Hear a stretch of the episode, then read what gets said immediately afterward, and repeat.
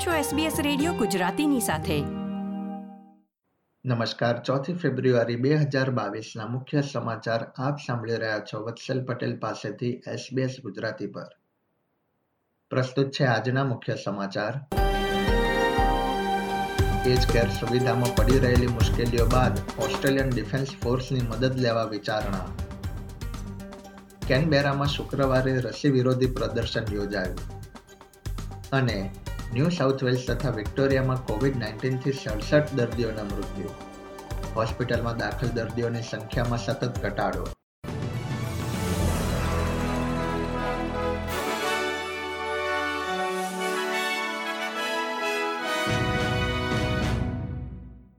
હવે સમાચાર વિગતવાર. કેન્દ્ર સરકાર વર્તમાન કોવિડ નાઇન્ટીન સંક્રમણના કારણે એજ કેરમાં પડી રહેલી મુશ્કેલીઓ માટે ઓસ્ટ્રેલિયન ડિફેન્સ ફોર્સની મદદ લેવા માટે વિચારણા કરી રહી છે. ઉલ્લેખનીય છે કે હાલમાં એજ કેર ક્ષેત્ર વિવિધ બાબતોમાં મુશ્કેલીઓનો સામનો કરી રહ્યું છે. આ ઉપરાંત પહેલી જુલાઈ બે હજાર એકવીસથી અત્યાર સુધીમાં સમગ્ર દેશમાં કોવિડ નાઇન્ટીનના કારણે સાતસો સિત્યોતેર એજ કેર રહેવાસીઓના મૃત્યુ થયા છે.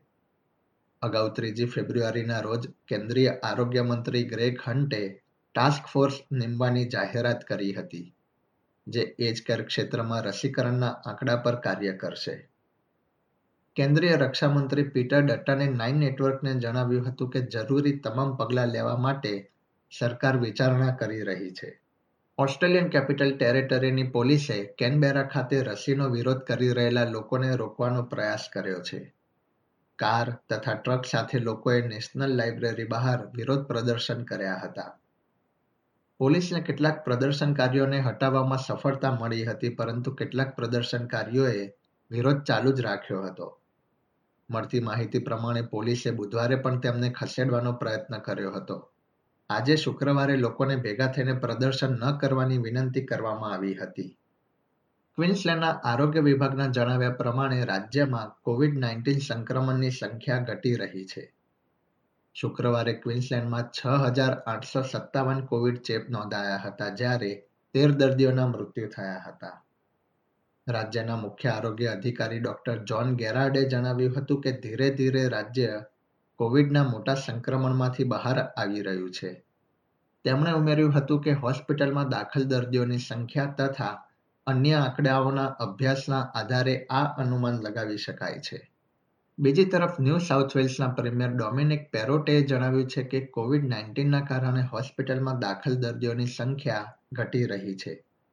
રાજ્યમાં હાલમાં બે હજાર ચારસો ચોરાણું દર્દીઓ વાયરસના કારણે હોસ્પિટલમાં સારવાર હેઠળ છે, જેમાંથી એકસો સાહીઠ ઇન્ટેન્સિવ કેરમાં છે.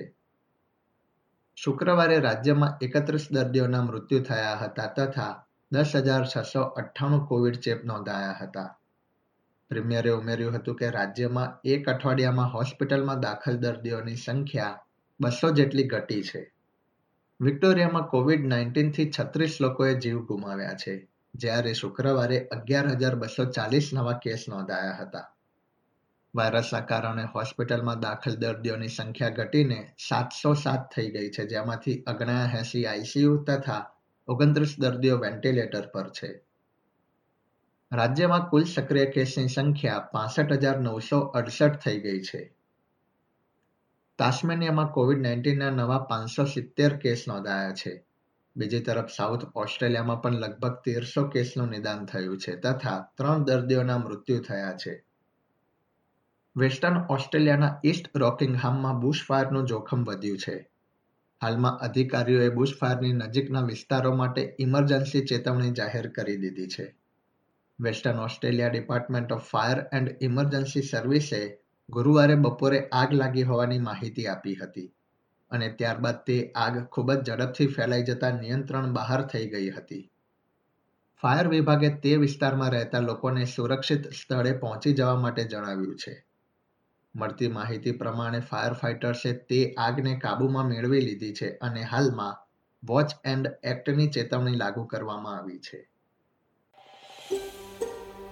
આ પ્રકારની વધુ માહિતી મેળવવા માંગો છો?